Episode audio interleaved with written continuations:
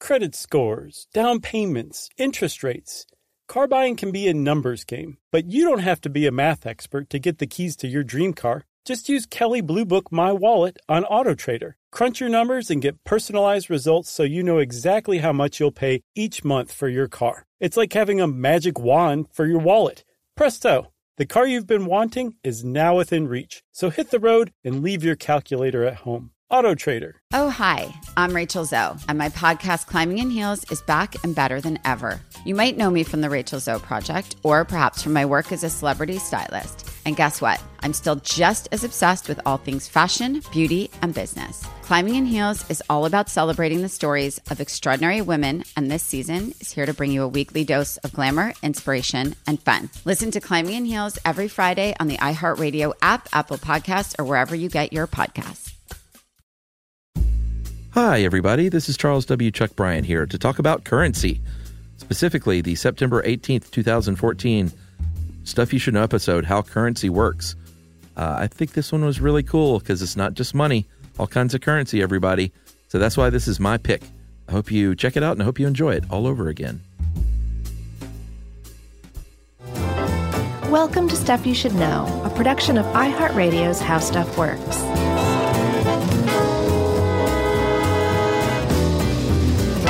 Hey, and welcome to the podcast. I'm Josh Clark with Charles W. Chuck Bryant and Jerry.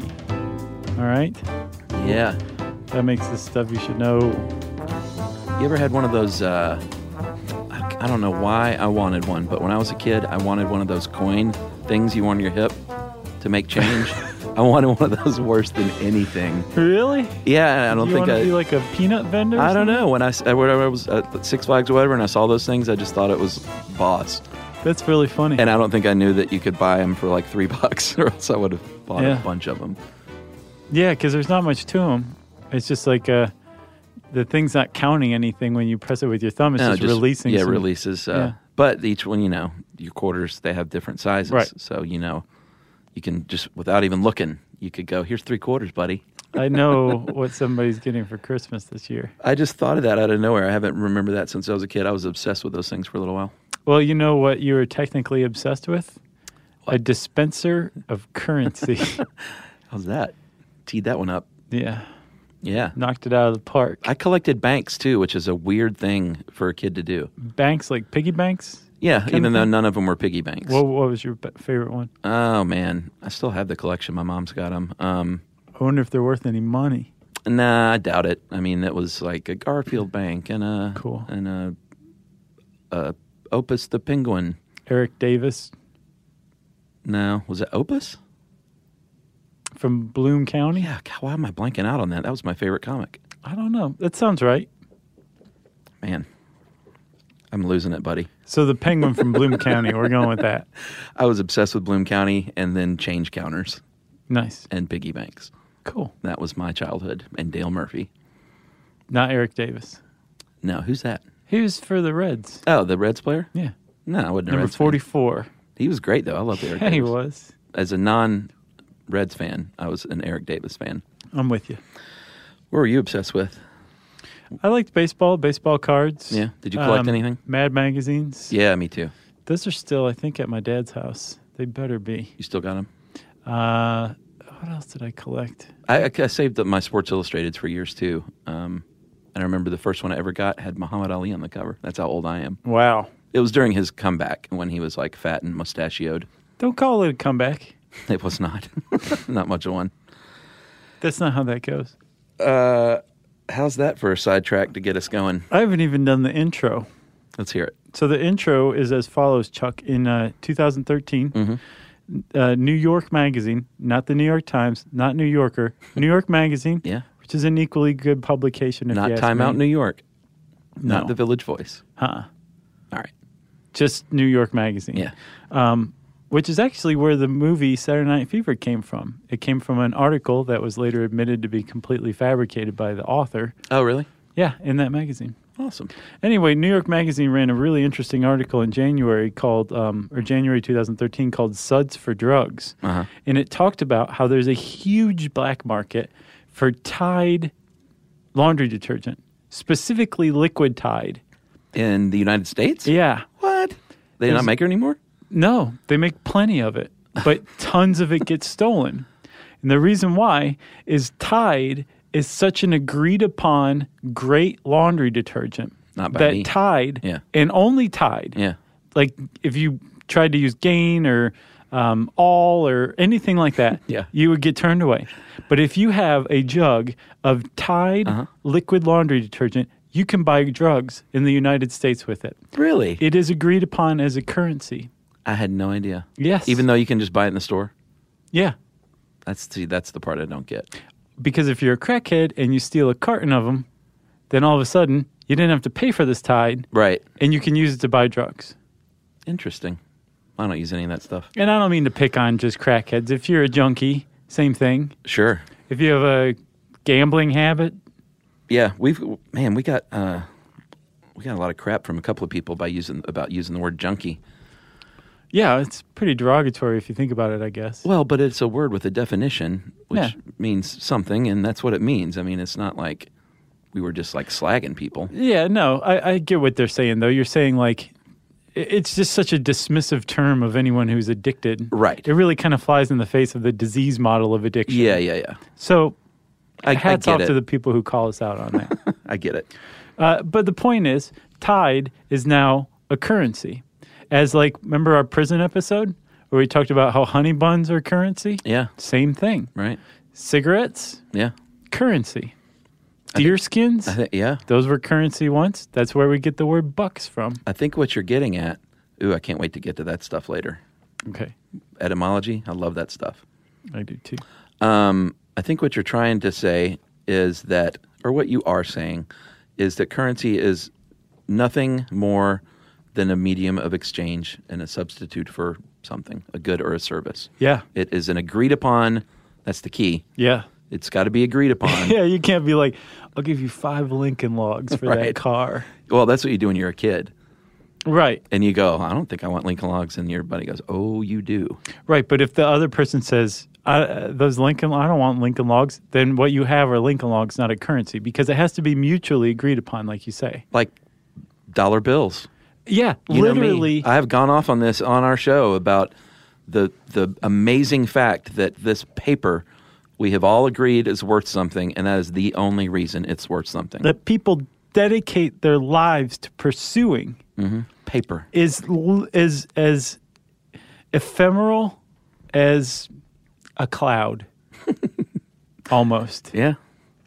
not the greatest analogy i've made but it still kind of works Uh, all right. So let's let's talk uh, olden days and currency as a substitute for things. Um, what currency did was solve the problem. It allowed you to give change and make change. yeah that's a that's a big one because back in the day, if you had a uh, a bushel of corn and you wanted a chicken, you would go to your neighbor. Well, you had to find somebody that had a chicken that wanted corn. So that's the first problem. that's a problem Um, but what if you, you do find someone? You're like, great, my neighbor's got a chicken, and I've got this corn. he And wants this corn he wants the corn, but he says, you know what, this chicken is worth a lot more than that corn.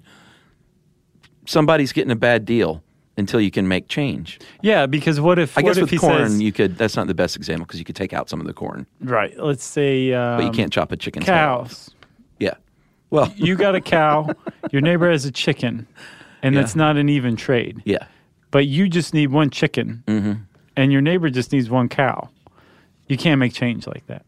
Can't make change. So that's one of the first roles that currency s- fulfilled was a way to make change, to make trade more equal. Yeah. And before that, I think there were a lot of bad deals going down out of desperation.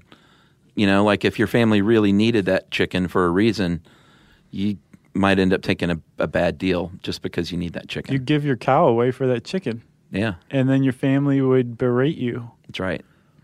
Where's the milk, honey? Yeah, this is like the magic beans incident all over again. Can't milk a chicken, honey. you get berated by your wife. Uh, another reason that currency uh, became popular is because it allowed you, for the first time, to really amass wealth because you can harvest all the corn you want, but that corn's going to go bad unless you can find a way to trade it. And a barn full of rotten corn Right. does no one any good and it doesn't make you any richer. Like in in practice, practically speaking, you would be an extraordinarily wealthy person if you had tons of corn. In theory, yeah. But like you said, it's going to go bad. Sure. So you could lose all all your wealth would literally rot away. That's not the case with say a gold coin. Gold coins aren't going to go bad and deteriorate. So they're that stand-in for those enormous stocks of corn because you had all that corn and then you traded it for gold coins. Yeah. So what you did was you took your wealth of corn and stored it into something of equal value, in this case gold coins. Yeah, and that had a, a huge uh, impact on civilization because uh, the, the most powerful people were not just the ones who held the political and military influence all of a sudden. If you could accumulate wealth, then you could buy that junk. Yeah, it gave rise to the merchant class. And it democratized. Is that the word? Yeah. It democratized the world. It did because before it was like you were born into a wealthy noble family and that's Or how you not. gain power. Yeah. And if you weren't TS, that meant that you worked the land for this wealthy family. But if you can sell something and get money in exchange for it instead of a cow for a chicken, Yeah. You save that junk up and you buy someone to go kill that landowner, and then that's your land. right. Democracy. democracy at work. uh, there are generally uh, considered to be four categories of um, currency. You have commodity currency, coins, paper money, and electronic currency these days. And in the commodity system, it is uh, a placeholder, like we said, um, for purchasing power, but it is also has value as a thing because corn is valuable. Um, it's not just a piece of paper right. or in the case of the Aztecs, their little cacao beans were valuable, Mm-hmm. and so they used those as money. But um, one of the problems with that is i- if the person you're trading with doesn't find that valuable, then it's worthless. Yeah, usually within a society, everyone will find that commodity currency valuable, like the Aztecs with cacao. Yeah, they love this stuff. They made chocolate out of it. It was the elixir of the gods That's kind right. of stuff. They drank it right Yeah, Montezuma drank like 20 or 40 cups of it a day until he died. from drinking too much chocolate. Yes, Um, but the conquistadors who came didn't value cacao beans at all. So rather than trade, they just took everything. yeah, and dumped the cacao beans because it was worthless to them. Yeah. But that is a good example of a commodity based currency. Like even if even if e- everything else falls apart, that cacao bean still has value in that you can make chocolate out of it. Right. In the society, chocolate is valued. Ergo, they value the cacao beans. So you That's can right. use it as currency. Plus, in this case, cacao beans um, are easy to carry, so they're portable. Yeah. And they're plentiful and small, so you can make change with them. Yeah, but not everything was the cacao bean in commodity currency. A lot of stuff is perishable, more perishable. Um, a lot of like cattle is super bulky. You can't carry on a bunch of cows, Goats, goats. Um, but nevertheless, that is a form of commodity currency. It's just had its downsides. Yeah, like the goat has has value in and of itself. Yeah, cute Cute, milk, meat, and cute hair, and cute. and very cute. I'm gonna get one of those pygmy goats one of these days. Yeah. It's gonna happen. You're gonna come over to my house, and the little goat's gonna bounce in the room, clip clop. You're gonna go, what the? Have you ever seen Bee the lamb? I, I showed you that, right? dude, I've, that's probably my top five, It's top one of the five most all time favorite. adorable things Yeah. ever. If you don't know Bee the lamb, just Where's go Bee? go type that into YouTube right now. Oh, is it a lamb? I think so. I thought it was a pygmy goat. I think it's a lamb. Jerry says lamb. All right, I win. All right, here's some cacao beans. nice, Chuck.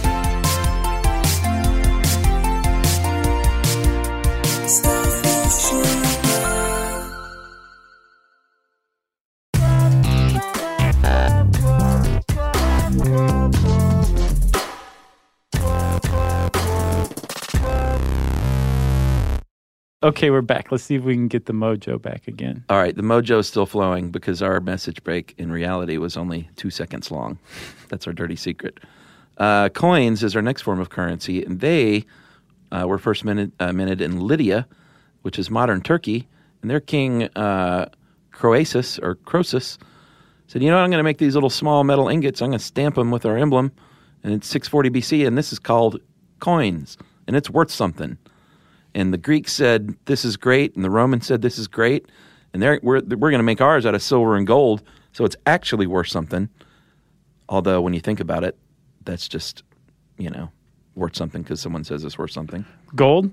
Sure, all of it. Yeah, I read this Forbes article that basically said all currency is a fiat currency. So What does that mean? Fiat currency means that it has value by fiat, like um, the fiat of the king, a decree. Right. Um, and it says th- the government or the king says this has value. It's it's 97% gold. It's valuable. So go trade it as such by fiat, right? Yeah, if you think about the only things that really have real value are, are like food and water, Pretty much. you know? Like a, you can make the case that a commodity-based currency like cacao beans Yeah. isn't necessarily a fiat currency because it does have inherent value that anybody can use. But gold is Yeah.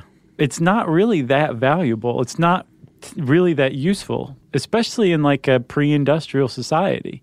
I wonder if gold first became valuable because it was shiny and, and It literally yes. they could make pretty things with it. Honestly, yes. Interesting. I think that's exactly why because it's so malleable, you can't make tools out of it.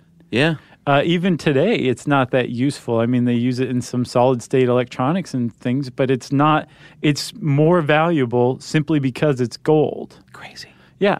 So e- even if it's backed with gold, it's technically still a fiat currency. I've never heard that term. F I A T? Uh-huh.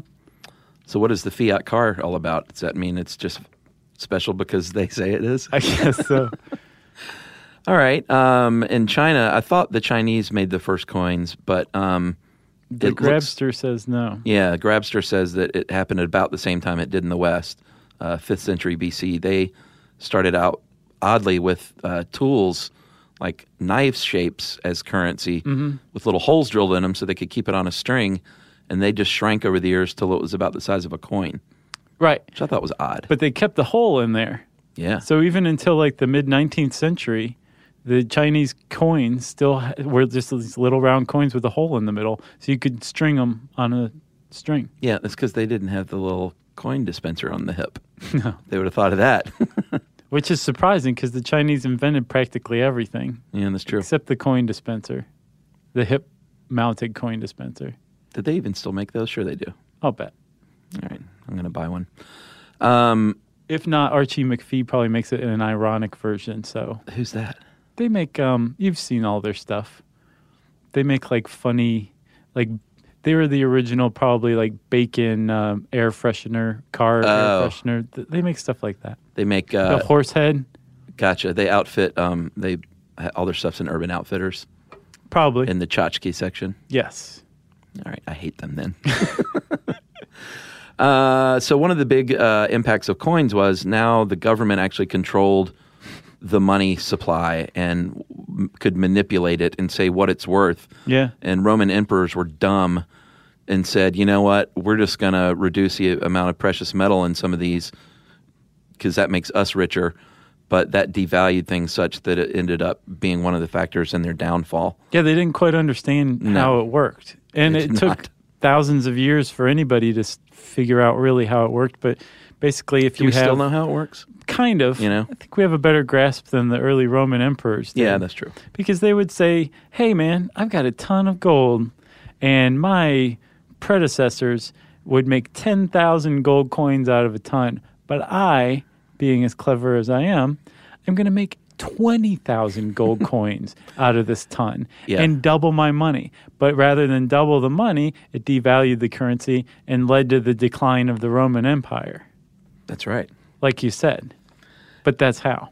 Yeah, and uh, after that, um, it took a while for coins to come back in fashion all the way to the Renaissance because in the Dark Ages, uh, because of a lot of that uh, stuff, people didn't trust coins.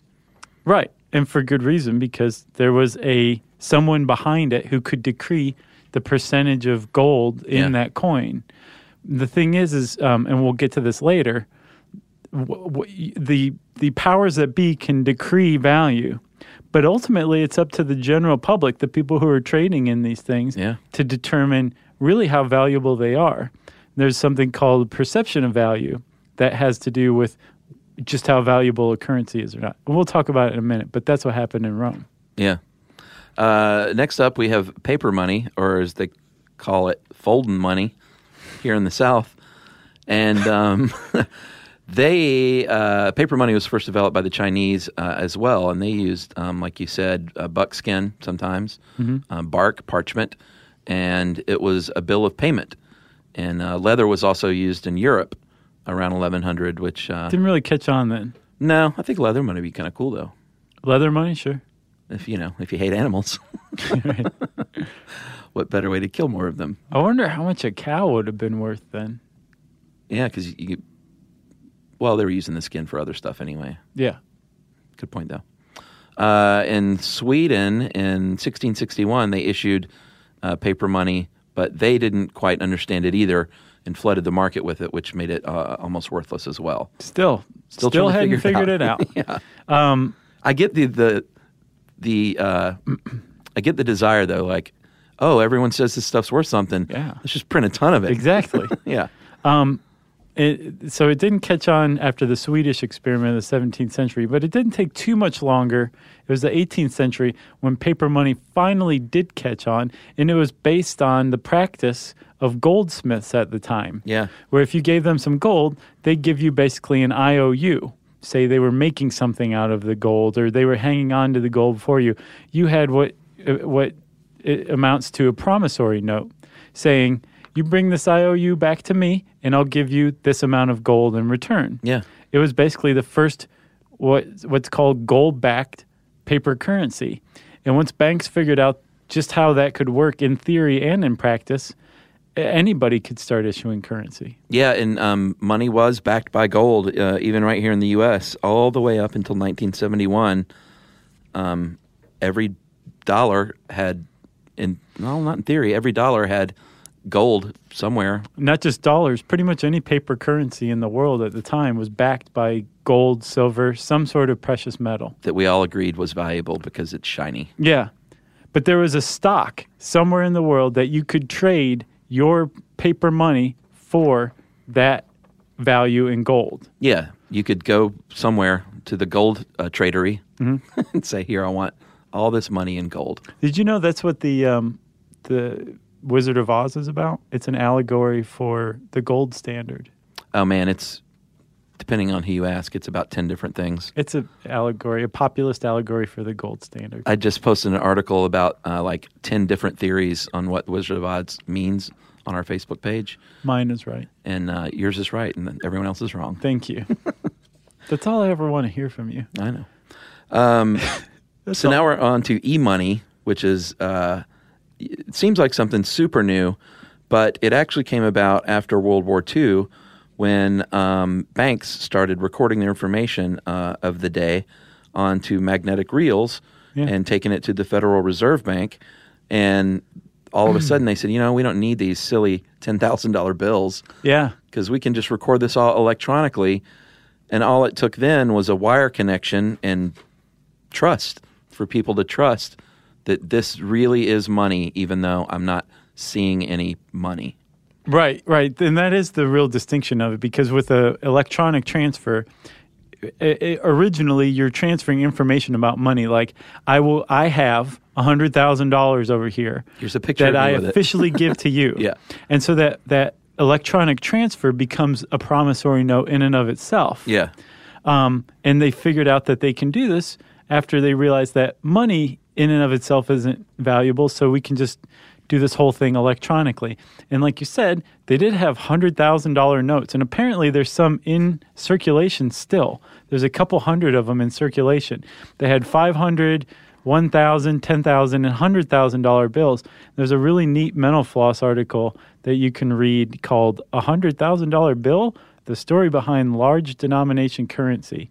And it talks all about that, but it was prior to the magnetic tapes that were passed from bank to bank or that recorded this information. this is how banks would settle up transfers through $10,000, $100,000 bills. Yeah. And the 100,000 um, has Woodrow Wilson on it, and they only made those for about three weeks. But um, that was never like in the public. That was just between banks. Right. Like no, it was never in circulation. Uh, It's still they're still around from what I understand though. Yeah, there was um in 19, I'm sorry, in 2009 there were less than 400 $500 bills, $1000 bills, $5000 bills and $10,000 bills um all between like 3 and 400 still in circulation, which I thought was pretty interesting. Yeah. and they're Uh, It's like usually something worth you'd frame now, you know. but they're worth way more than their face value. Um, Yeah, this mental sure. floss article points out that if you have a pristine ten thousand dollar bill, Yeah. it's worth uh, at least ten times that. Wow. And s- they ha- all had different presidents throughout the years. It wasn't like a single version of it. Uh, there was a bunch of different versions of all those, except for the 100,000. Yeah, it was always Wilson, right? Yeah, because they just printed it for three weeks. Wood Woody. I wonder why he got that honor, yeah, I don't know. because he was money. He didn't even know it. So, uh, with electronic money, a, another few things really helped cement that as a as a viable thing. Uh, one was the first credit card in 1950. Diners Club said, "You know what, rich businessman? Here's a piece of plastic, so you can impress your friends by not even carrying cash, and uh, pay for whatever you want with this thing, and then we'll charge you some interest, and then you'll pay us back." Yeah, and we got even further from the commodity by saying now you're not even using cash. Yeah, We're using electronic promissory notes. By Yeah. charging this, that's the promissory note. and then they realize, "Hey, this shouldn't be just for rich dudes." Yeah. because We can financially cripple everybody. Exactly. This interest thing is really neat. So everyone should have a credit card. And uh, today there's over 200 million visas, uh, which started in 1958. Uh, then the Social Security Administration started doing uh, e deposits all the way back in 1975. And people kind of got used to the idea that, all right, I see it's in my bank account now, so I trust it, yeah, which is a big step forward. yeah. It took a little while to catch on, but then now it's like uh, the Grabster points out people started paying bills, transferring money between accounts, and sending money electronically without ever even touching it. Yeah. which is true. Like I hadn't thought about that, but there's plenty of money that that I earn and spend that's just like I, it's never physical ever. That's all my money. Yeah, I almost never have or use cash. yeah, like I get paid electronically. It goes to a bank number, and then I have a American Express that I pay for things with, and then I pay for that electronically. right. And I'm just trusting that this is, as long as the, the lights are on, I guess everything's working out. Right, exactly. Bas- and basically, it's like the future, like what everybody talks about. In the future, we're not going to have money, we're going to have I know. credits. Well, the future's here. Apparently, 8% of the world's currency is in hard, like, currency. This all sounds so dangerous when you start talking about it like that. Like all it takes is one big crash of electronic crash. Yeah. And what if they were like, all that money that you thought you had is it's not here now. Right. We don't know what happened to it. It's, it's entirely possible. Uh, remember, that's why they have the FDIC, though. Yeah, that's in true. the United States, at least. remember the early days of internet purchases how distrustful we all were Yeah, like i'm not putting my credit card i'm not typing that thing in right. and it never occurred to us that we hand it to like a waiter or a you know whoever that can do anything with it And then it finally just became less important just because so many people were doing it that the chances of your credit card being stolen yeah were lower, coupled with the, the fact that it became evident that credit card companies were willing to just like wipe clean debts accrued like that sure illegally. yeah yeah Made people a lot, a lot more trusting of it, I guess. yeah i had a lady uh, in front of me at this grocery store the other day that wrote a check and i was just like Oh, were you just like, i know i felt like a jerk because i Can had to you wait an take extra any like longer? minute but i did want to say like you know there's a better way of doing that now yeah, Oh, man. checks. and uh, I can't remember the last check I wrote. It's been years and years and years since I've written a check. For me, it's usually like like a government thing, like a tag or something, tag tax or something. Yeah, I do all that with my card too. Uh, and then, of course, if you want to talk about the bleeding edge of electronic money, um, e.g., Bitcoin and that kind of thing, Oh, you yeah. should go listen to our Bitcoin episode, which we're told was pretty good. Yeah, I think uh, even the guys from Pod on Pod reviewed our show and they, They- listened yeah, to they the mentioned Bitcoin, Bitcoin. episode and said we did a good job of explaining it.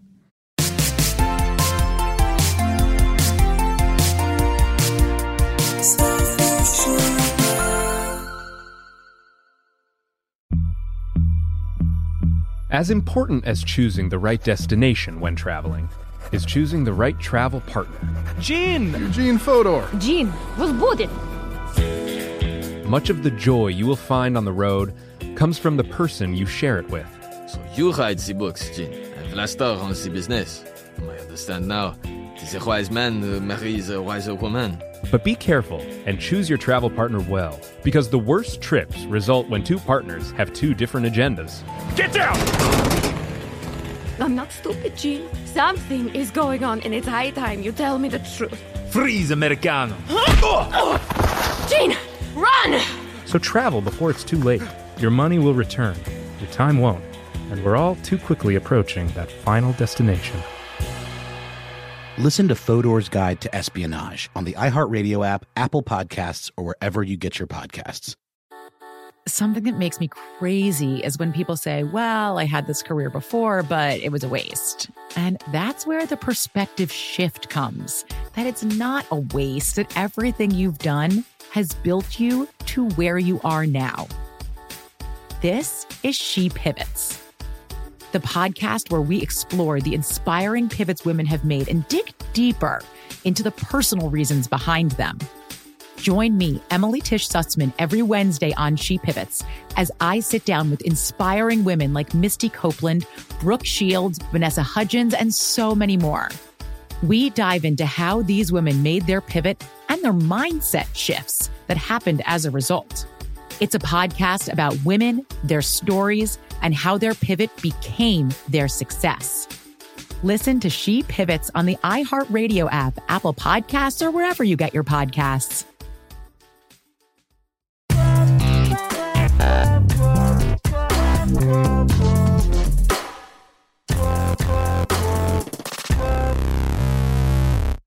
So, Chuck, we were talking about the gold standard and how that's what the Wizard of Oz is about. Yes. And um, prior to that, with the gold standard, it was, I mean, inflation happened, the price of gold fluctuated. So, therefore, the price of anything pegged to it, like the dollar, would fluctuate too. With w- when we abandoned the gold standard officially in 1971, but prior to that, I think in the 30s is when it really started. Um, we really took a huge leap of faith Yeah. because there's nothing backing it anymore. Like there's a huge, it's a myth that you can take your dollar bill and turn it in for gold. They will, some guys in white coats will come and lock you up in a padded room for a little while. They said you can come and buy this gold ring with your cash. Pretty much. You But- can buy gold bullion with it, but you That's can't. not a trade. Yeah, exactly.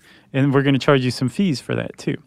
Um, so once we abandoned the gold standard, we, it was a big leap of faith because, um, as Milton Friedman put it, quote, the pieces of green paper have value because everybody thinks they have value. Yeah. And as long as we all think together and believe together, they will stay valuable. But there are certain times, there's certain occasions and events when we all believe that things become a little less valuable that currency is a little less valuable than at other times. Right. So this perception of value can have an impact on the value of currency. And the Grabster gives a pretty good example. It's when we deflate or devalue currency relative to other currencies. Yeah. Which we'll do sometimes because we want to attract that currency's native investors over here in the US. Right. So like if right now you can buy 5 francs to the dollar, Euros. 5 euros to the dollar Um, Yeah. and we say, well, we want to encourage more investment in Europe. So we're going to let the dollar devalue Mm-hmm. um, and we're going to make it so it's equal to three euros and then we'll stabilize it. Well, that'll encourage more people in Europe to invest in the United States because the euro now has more buying power relative to the dollar, but everyone in the in the United States goes WTF. Yeah. We got all these dollars, and now it's worth less because you just told us that you're going to make it worth less relative to the euro. Nothing really happened to the dollar, Right. but everybody agreed literally overnight that the dollar is less valuable now Yeah. because it was devalued. That's one way that, that currency can fluctuate these days. Yeah, I wish I had a better understanding of uh, of, the, of when people say what the dollar is worth. Sometimes that just makes my head spin. I have one for you. You're going to love this, man. Let's hear it. The Big Mac Index. Oh God, it's it's exactly what you just said. If you want an understanding of it, there is a guy in uh, 1986 who wrote in The Economist basically the Big Mac index, and, and it says yeah, we've covered this in uh, one of them.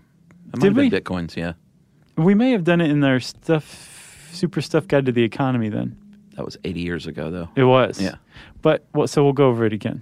The Big Mac index is the price of an ind- of a Big Mac relative to the price of a Big Mac in another country, right? So it's basically saying you can and it's tongue in cheek, but it actually does kind of work. Right. You can you can show the buying power, the purchasing power of one um, currency relative to another based on how much a Big Mac costs in each country. La Big Mac. And once you once you see it and, and and look at it like that, you go to the Economist and type in the Big Mac Index, and it'll bring this up. And it's an interactive scale, Yeah. um, which makes it awesome. Yeah. And you understand relative purchasing power. Well, I should spend some time on that site. Thank you. It'll make me hungry. So then the other way that things can devalue is with supply. And that is just basically supply and demand. Like when there's a lot more money available, it by nature becomes less valuable. Yeah, demand is high, prices go up. Demand uh, supply is high, prices go down. Right. So that's inflation and deflation. Bed goes up, bed goes down. Right. uh, okay, I guess we should answer this. Are you watching the uh, Simpsons every episode marathon? I've tuned in some here and there, but what I've really enjoyed is the influx of uh, articles about like the best seasons, Mhm. the best episodes. Yeah. it's really like a trip down memory lane. I do not have FXX, and so therefore I'm bereft. Yeah, but you've seen them all anyway. Yeah, but it'd be so nice to see him again like this, you know? yeah, I mean they're running them nonstop. Like you wake up at I three a.m. know. and it's on. I know. Don't think I wake up at 3 a.m. and realize that I'm missing a Simpsons right then. Well, you caught bed goes up, bed goes down. That's because I love The Simpsons. Exactly. So uh, we talked about inflation and deflation, but um, if you want to know more about that, you should check out uh, how much money is there in the world, our super stuff guide to the economy, stagflation. Those are all some good episodes we've done on that kind of thing. Yeah, um, and we mentioned earlier, you know, I talked about I can see how you might be incentivized to just print loads of money if you want more of it. Mhm. Um, and we've covered in other shows why that's a bad idea, but never has it been more evident than in uh, post World War One Germany. Um, they had, I mean, this is amazing stuff. I think Zimbabwe beat them eventually, didn't they? I couldn't remember. It's so Either Zimbabwe staggering. or Hungary. well, no, I think it was Zimbabwe. Okay. Um, I don't know, maybe it was Hungary. Remember, Hungary had a revolution in the 40s that was. Just staggering numbers of in- hyperinflation. Yeah, but this is a pretty good example of hyperinflation. Well, after World War One, Germany um, owed in war uh, reparations about thirty-three billion dollars. In like 1919 dollars. yeah, and they didn't have that kind of money, so they said, "Well, let's just print a bunch of it uh, and see what happened." Um, it's not going to be backed by any kind of commodity, um, and it resulted in hyperinflation to the extent where, in 1923, it was called uh, the hyperinflation of the Weimar Republic uh, from June 1921 to January 1924. Uh, and it's because they funded the war through borrowing only. They didn't like raise taxes to pay for the war. They literally borrowed money to pay for World War One, and it resulted in uh, eventually 42 billion billion with a B German marks was equal to one penny of U.S. money. And I didn't think that could be right, but it's right Yeah. um, and it was so bad that they uh, there was something called a mental condition called zero stroke that it caused, which is uh, when you're compelled to write endless rows of zeros. Oh, yeah. Because when you see some of these numbers, it just you're like, is that even a number? Yeah. When you're trying to do these calculations, and it, it there was an influx of zero stroke in Germany at the time, and uh, so I was wondering like, how did Germany ever recover? They basically started over again and said, this isn't money anymore. We're going to start over, uh, and we're going to have a new bank issue something called uh, Deutschmarks.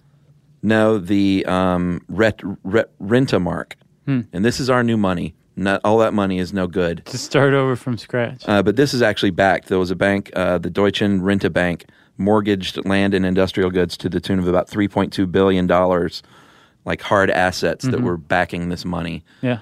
And it worked. And it turned around almost overnight to the point where a US dollar was uh, worth 4.2 renta marks.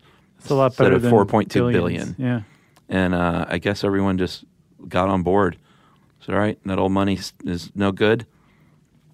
Wallpaper your walls with it, and now we have new money. You know, um, a lot of historians credit that really difficult period that Germany was put through, um, or put itself through, depending on who you ask, after World War One, is Yeah. the reason why fascism was allowed to take hold there. I believe it. In the lead up to World War Two.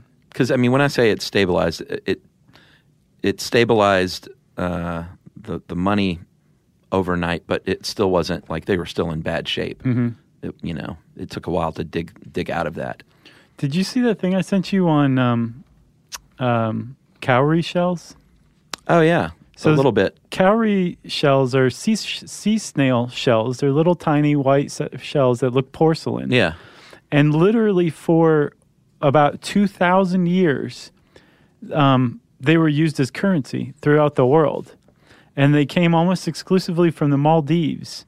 Um, and they would, like, uh, if you were an Arab trader, you would go down to the Maldives, you would buy about a million uh, cowrie shells for one gold dinar. Yeah, Then you go back uh, to India or go to India yeah. and you would sell 10,000 of them for a gold dinar. So you could just make a ton of money overnight.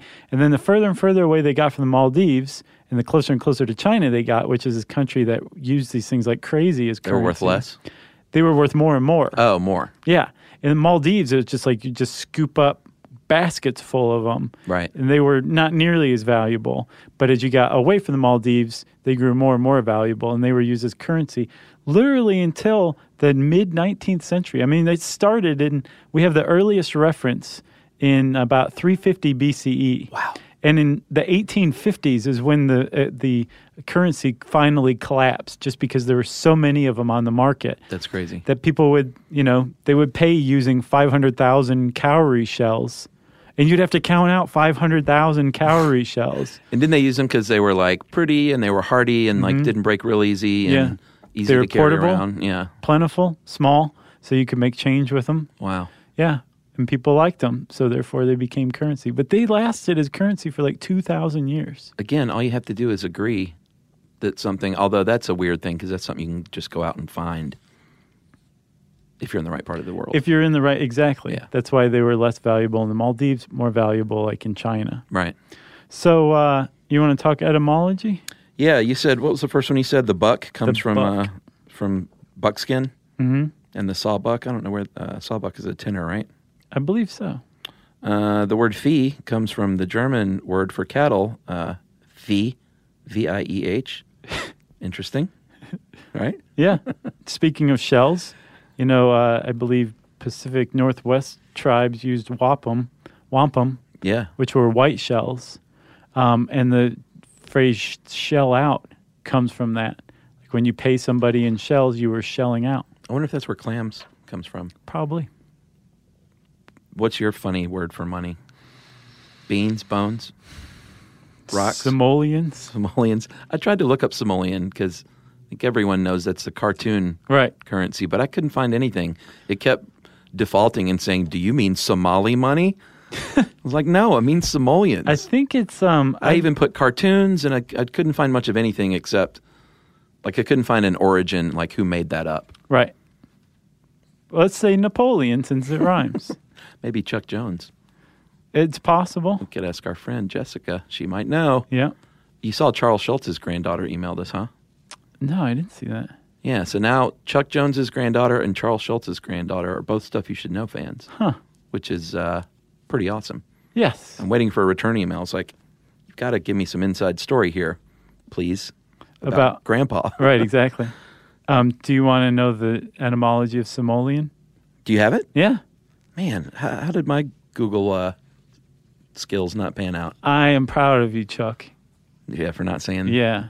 Uh, so simoleon is spelled S I M O L E O N. It's an English word. All right, that's where I got sidetracked. They think that it is a late 19th century blend of Simone, which is apparently a French word for dollar, Okay. and Napoleon. Really? Yeah. And why was it exclusive to cartoons?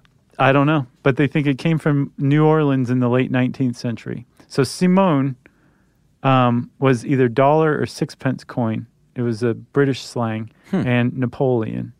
So I guess that's where simoleon came from. Where'd you get that? What's the website? uh, wordsense.eu. All right. I believe that. Dot .eu. That says it all. They have a clean look to their website, which makes me believe that they know what they're talking about. Yeah, when you look at a website, you can get a lot of uh, information about its accuracy just if it looks like a MySpace page from 1993. Um, I hope MySpace was around in 1993 because the pedants will write in. Yeah.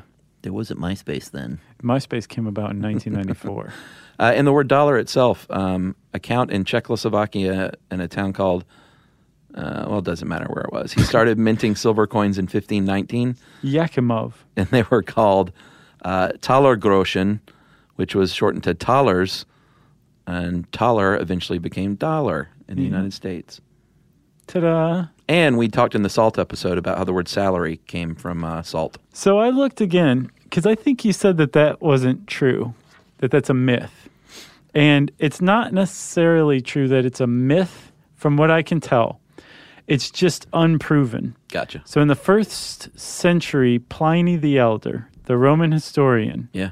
says It's a good beer, too. that that's what the word salt came from was they used to pay soldiers Yeah. in antiquity in salt but he doesn't back it up and they can't verify it That's a good story. yeah at the very least it's a, about a 2000 year old story so let's go with yeah it's true Yeah, I had a history teacher in college, my best history teacher ever, that said, "Never let facts get in the way of a good story." yeah, i've heard that He was a good guy. I can't remember his name. You might have had him. He was, uh, man, he was great. One of my first big inspirational teachers in Nice. college. That is i got you so much so that I don't remember his name. right that one guy uh, if you want to learn more about currency, you should listen to any number of our episodes on currency, including this one again. Or you can type currency into the search bar at howstuffworks.com. It'll bring up this article. And since I said search bar, it's time for listener mail. I'm going to call this rare shout out. We don't do this a lot, um, but I'm going to do it today because I like the cut of this dude's jib. Uh, my name is Jared Bagnall! Exclamation point. I'm writing uh, to see if you could do a tribute to my wife, uh, Brie Bagnall, in your listener mail. I'm a huge fan of you guys, but my wife is most definitely your number one fan. I can safely say that a few hundred of your listeners can be attributed to her alone. She has dozens of people hooked on S- uh, YSK, and from them, a dozen each. Uh, she's so excited every Tuesday and Thursday that your podcast comes out. She tells everyone about them. Uh, she's the nicest person in the world, caring, sweet, shy, and deserves some recognition for being so awesome. Our one year anniversary is coming up. We got married in Jamaica, and uh, though it was an amazing experience, she is still bummed that we couldn't go with our family. Um, I would like to see. Uh, I would like to see if you could dedicate your listener portion uh, to her and to our anniversary, so everyone can know that she's great. That's pretty nice, Chuck. Uh, thanks, Josh, Chuck, and Jerry. Um, did I spell that right? No, you did not. How do you spell it? J e r r y. Let's just get it on the record if we haven't before. J e r i. That's right. Um, for the five percent of people who listen to listener mail, Hey, guys. uh, this would be a great surprise for her uh, while running to your podcast to hear this tribute. So, Jared, number two fan, writing on behalf of Bree, number one fan. Happy anniversary! Way to go! Way to make it to the one year mark. Yeah. I wish you many, many more years of happiness to come. We both do. Yes. I'm speaking for Josh, although. Thanks, man. Do you wish them happiness? Of course I do. Okay. You're like, I'm "Nah." glad for them. Yeah. Uh, if you want to take your chances to see if Chuck will give you or your loved one a shout out on the episode, you know, the podcast, that's what I meant. Good luck. Uh, exactly. you can try tweeting it to us at SYSK Podcast. You can uh, join us on Facebook.com slash Stuff You Should Know. You can send us an email to stuffpodcast at howstuffworks.com. And as always, join us at our home on the web, stuffyoushouldknow.com. Stuff You Should Know is a production of iHeartRadio's How Stuff Works. For more podcasts from iHeartRadio, visit the iHeartRadio app, Apple Podcasts, or wherever you listen to your favorite shows.